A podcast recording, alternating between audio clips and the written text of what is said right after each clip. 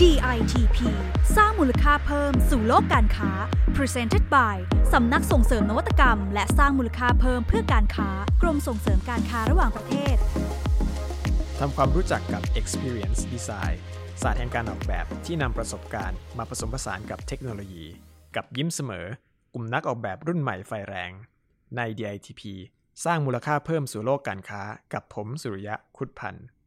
สวัสดีครับ วันนี้ผมจะพาคุณผู้ฟังไปรู้จักกับสตูดิโอที่ก่อตั้งโดยกลุ่มคนรุ่นใหม่ครับ คุณผู้ฟังบางคนอาจจะเคยได้ยินชื่อของพวกเขานะครับสตูดิโอยิ้มเสมอครับ หรือว่าอาจจะเคยเห็นผลงานการออกแบบของเขามาบ้างแล้วในที่สาธารณะนะครับ ไม่ว่าจะเป็น lighting installation ขนาดใหญ่นะครับ หรือว่าเป็น projection mapping ที่อยู่ในที่สาธารณะต่างๆนะครับ พวกเขานำนวัตกรรม เทคโนโลยีและดีไซน์ มา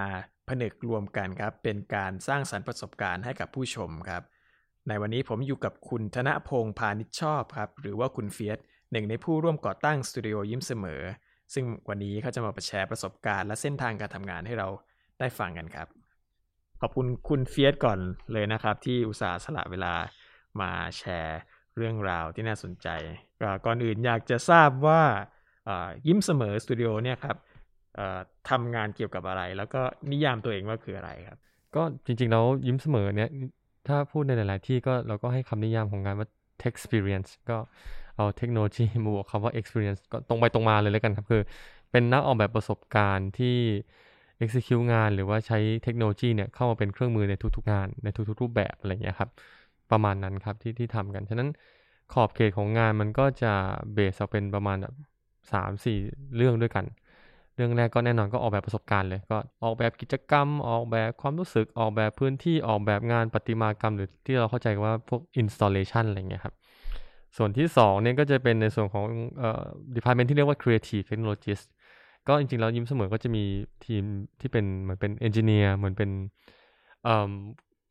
คนที่สนใจในเรื่องของการทำ programming อะไรพวกนี้ครับเข้ามาสร้างสรรค์ผลงานหรือว่าสนใจในเรื่องของศิลปะอะไรเงี้ยครับฉะนั้นสิ่งที่เขาทำก็พวก พวก creative coding เขียนโค้ดสร้างภาพโดยการเขียนโค้ด เขียนโค้ดเพื่อสร้างงาน art งานออกแบบอะไรเงี้ยครับ แล้วก็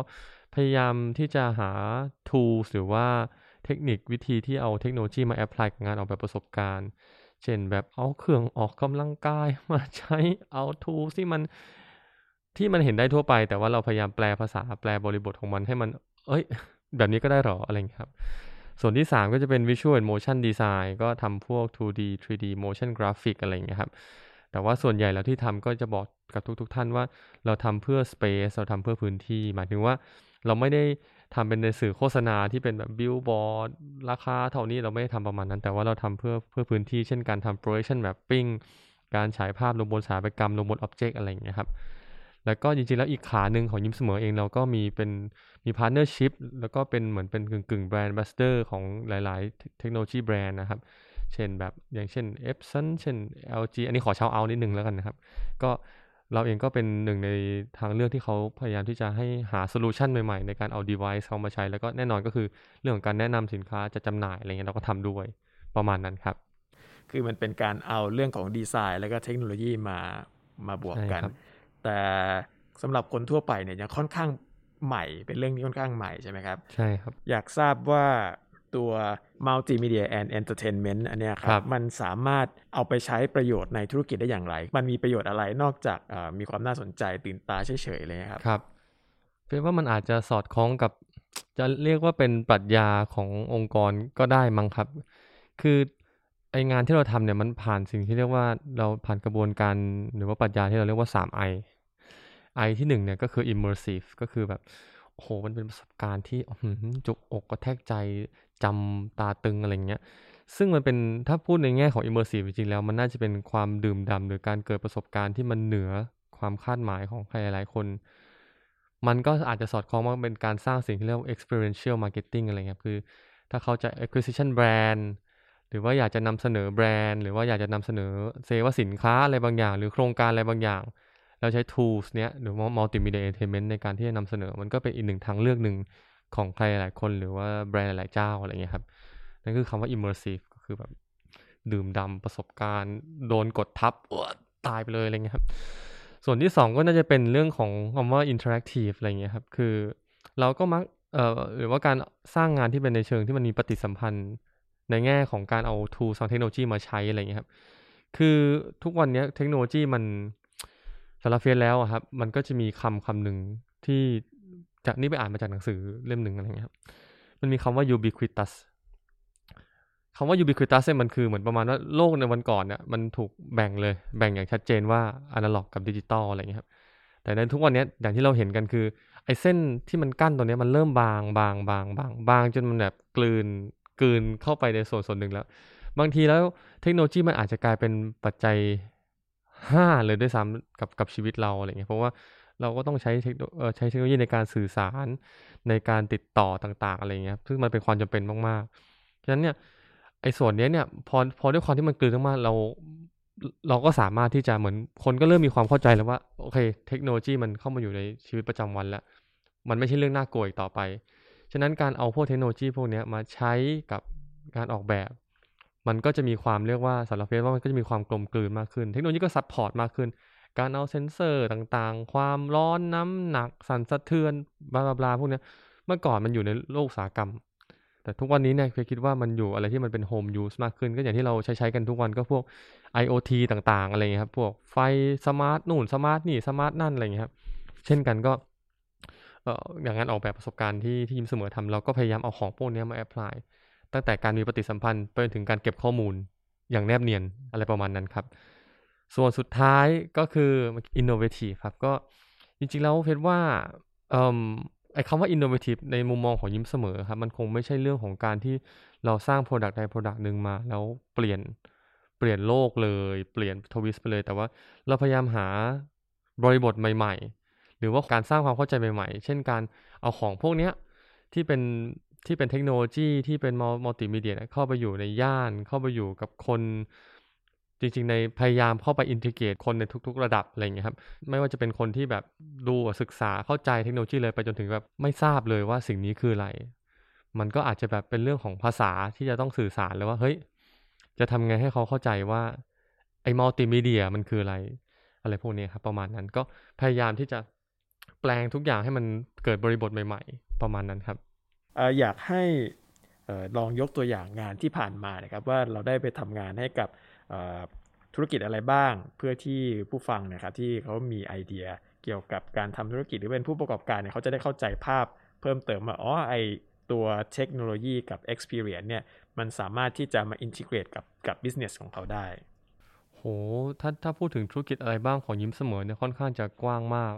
มันมีตั้งแต่ consumer product ยันไปในเชิงกึ่งกึ่งวิศวกรรมเลยก็มีอะไรเงี้ยครับ ด้วยความที่ยิ้มเสมอเนี่ยเป็นบริษัทใหม่ เป็นเราเชื่อว่าเป็นบริษัทวัยรุ่นที่เหมือนวัยรุ่นทำธุรกิจอะไรเงี้ยครับ บางทีเราก็ไม่ได้ตีกรอบหรือว่าโฟกัสในแง่ของ business ขนาดแบบ primary target ของเราจะต้องเป็นคนแบบนี้จะต้องเป็นอย่างนี้ แต่คือเหมือนประมาณว่า มาเหอะลองทำไปเรื่อยๆก่อน ฉะนั้นมันกว้างมากๆ อย่างที่เฟซบอกครับ ไม่ว่าจะเป็นอยู่ในฐานะของศิลปิน ในการเป็นตัวแทนประเทศ ไป exhibit งานที่เกาหลีใต้ ภายใต้ consumer product หรือว่าแบรนด์เครื่องดื่มยี่ห้อหนึ่งอะไรอย่างนี้ครับ ไปจนถึง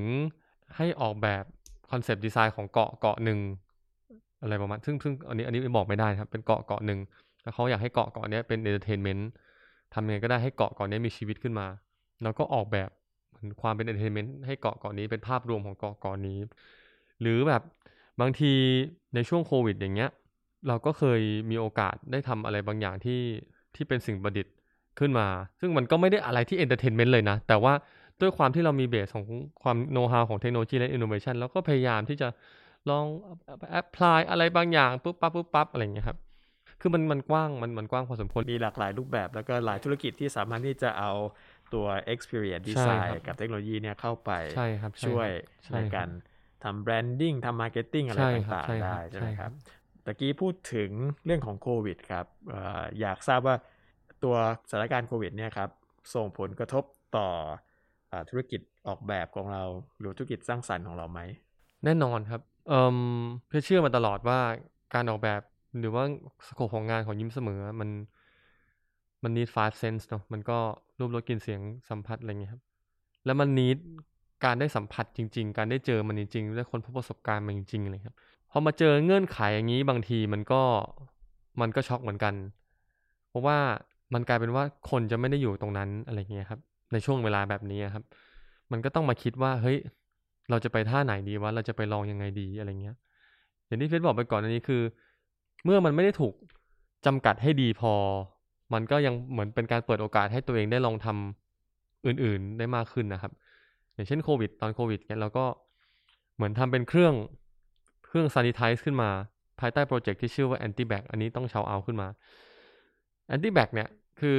เป็นเครื่องที่ให้คนเดินเข้าไป แล้วก็มีการพ่นอะไรบางอย่างบนเรือนร่าง โดยมีความเชื่อว่ามันคงจะช่วย sanitize ร่างกาย แต่แน่นอนครับทำมาปุ๊บก็ผิดกฎหมาย ก็เหมือนทุบหม้อข้าว ยังไม่ได้ทานกินข้าวก็นั่นแหละครับ ก็ผิดกฎหมาย แต่ว่าอย่างน้อยๆเนี่ยมันทำให้เราได้เรียนรู้อะไรบางอย่างว่า เออ สิ่งที่สั่งสมมาในเรื่องแง่ความรู้ของเทคโนโลยี engineering innovation อะไรเงี้ย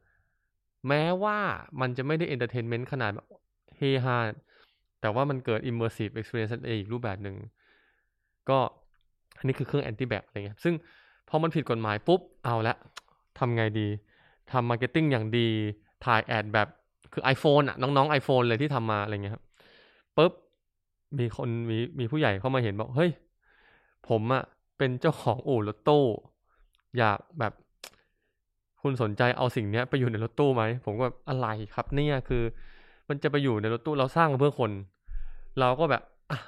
ทีมก็ลองดูสักตั้งหนึ่งแงะรถตู้เลย แงะนู่นนั่นเจาะเจอใส่เอาหัวฉีดที่อยู่ในเครื่องที่มันใช้ที่มันผิดกฎหมายไปแล้วเนี่ยไปอยู่ในเครื่องเอาไฟ UV อะไรปุ๊บแงะไอคอนโซลวิทยุของคนขับอะออก แล้วเปลี่ยนเป็น controller ของเรา วิธีการคือเมื่อคนขับอะขับไปถึงที่หมายแล้วเขาต้องเปิดสวิตช์แล้วเขาก็ลงจากรถพอเขาลงจากรถปุ๊บไฟในรถก็จะเปิดเป็นไฟ UV เครื่องมันก็จะพ่นออกมาเองอะไรเงี้ยเหมือนเป็น sanitize ก็เหมือนแบบเรียกความมั่นใจให้กับลูกค้ามากขึ้นอะไรเงี้ยครับ คือความเป็นยิ้มเสมอมันเฟสก็ไม่รู้ว่าจะเรียกว่าตายยากหรือเปล่า แต่ว่ามันมันยังหาทางของมันมันยิ้มเสมอของมันไปได้เรื่อยๆอะไรเงี้ยครับอันนี้คือ ในส่วนของโปรเจกต์ anti-bac อะไรเงี้ยครับ ปรับตัวไปได้เรื่อยๆ ปรับตัวไปได้ในช่วงหนึ่ง ช่วงหนึ่งเรื่อยๆ อะไรเงี้ยครับ ใช่ครับ แล้วก็เราก็ต้องมาเรียนรู้อย่างล่าสุดก็คือเป็นความโชคดีมาก ๆ ที่มีโอกาสได้จัดอีเวนต์ขึ้นมาในช่วง pandemic แบบนี้อย่างงานที่ชื่อว่า Bangkok Projection Mapping Competition อย่างเงี้ยครับ ก็เป็นอีเวนต์การแข่งขัน ฉายภาพลงบนสถาปัตยกรรม ซึ่งเราก็ยกระดับให้มันเป็นการแข่งขันที่เป็นระดับ international มากขึ้น ระดับโลกมากขึ้น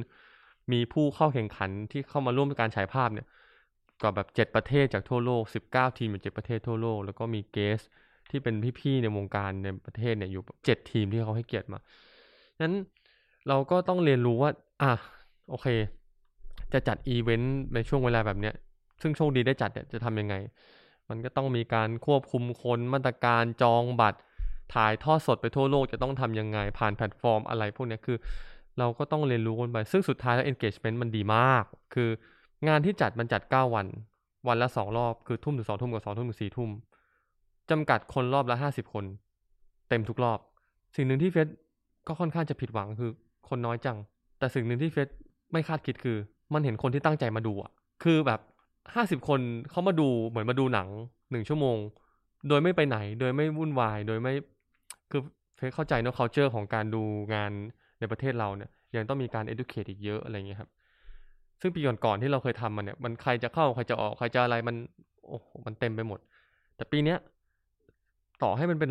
เหลือแค่ร้อยคนอะแต่ทุกคนตั้งใจดูอะเราก็แบบเฮ้ยอย่างน้อยมันเป็นข้อดีที่มันเกิดขึ้นเราดีใจ เรา live stream ไปทั่วโลกเนี่ยวันสุดท้ายก็เป็นระบบสองภาษาด้วยเพราะว่าเป็น award day อะไรเงี้ยคนดูอะจากทั่วโลกอะวันละสองพันคนสองพันคน สิบวันเฟซว่าสองหมื่นคนสำหรับเฟซก็ไม่สำหรับเฟซนะครับ เพราะว่าเฟซไม่เคยทำอะไรแบบนี้ไม่เคยถ่ายทอดสด ก็รู้สึกว่าไม่ธรรมดา เพราะมันก็ต้องมันมีไทยต่างชาติอย่างน้อยๆเนี่ย บางชาติเขาก็ยังไม่ได้จัดอะไรอีเวนต์เลยด้วยซ้ำอะไรเงี้ยเขาก็อย่างน้อยเขาก็ได้เห็นเหมือนที่ว่ามันมีการ exhibit งานเกิดขึ้นของเขาอย่างที่มาเลยอย่างเงี้ยคือมีมีตัวแทนจากมาเลส่งมามาเลยแบบ ไม่มีโอกาสได้ทำโปรโมชั่นแบบปิ้งในที่สาธารณะเลยเพราะว่ามันก็สถานการณ์ไม่ต่างจากบ้านเรา แต่เราโชคดีที่ได้จัดพอดี แล้วมีการควบคุมที่ที่ปลอดภัย อะไรประมาณนั้นครับ ก็อันนี้ก็ได้อย่างเสียอย่างพี่มิน น่าจะเป็นงานที่งานใหญ่ของวงการในเมืองไทยเลยครับครับ น่าสนใจมากครับ โอเคครับ ขอบคุณคุณเฟียสมากครับที่อุตส่าห์สละเวลามา ยินดีครับพี่มินครับพูดคุยกันครับ ขอบคุณมากๆเลยนะครับ ครับ แล้ววันนี้เวลาของ DITP สร้างมูลค่าเพิ่มสู่โลกการค้าได้หมดลงแล้วนะครับ พบกันใหม่ EP หน้า สวัสดีครับ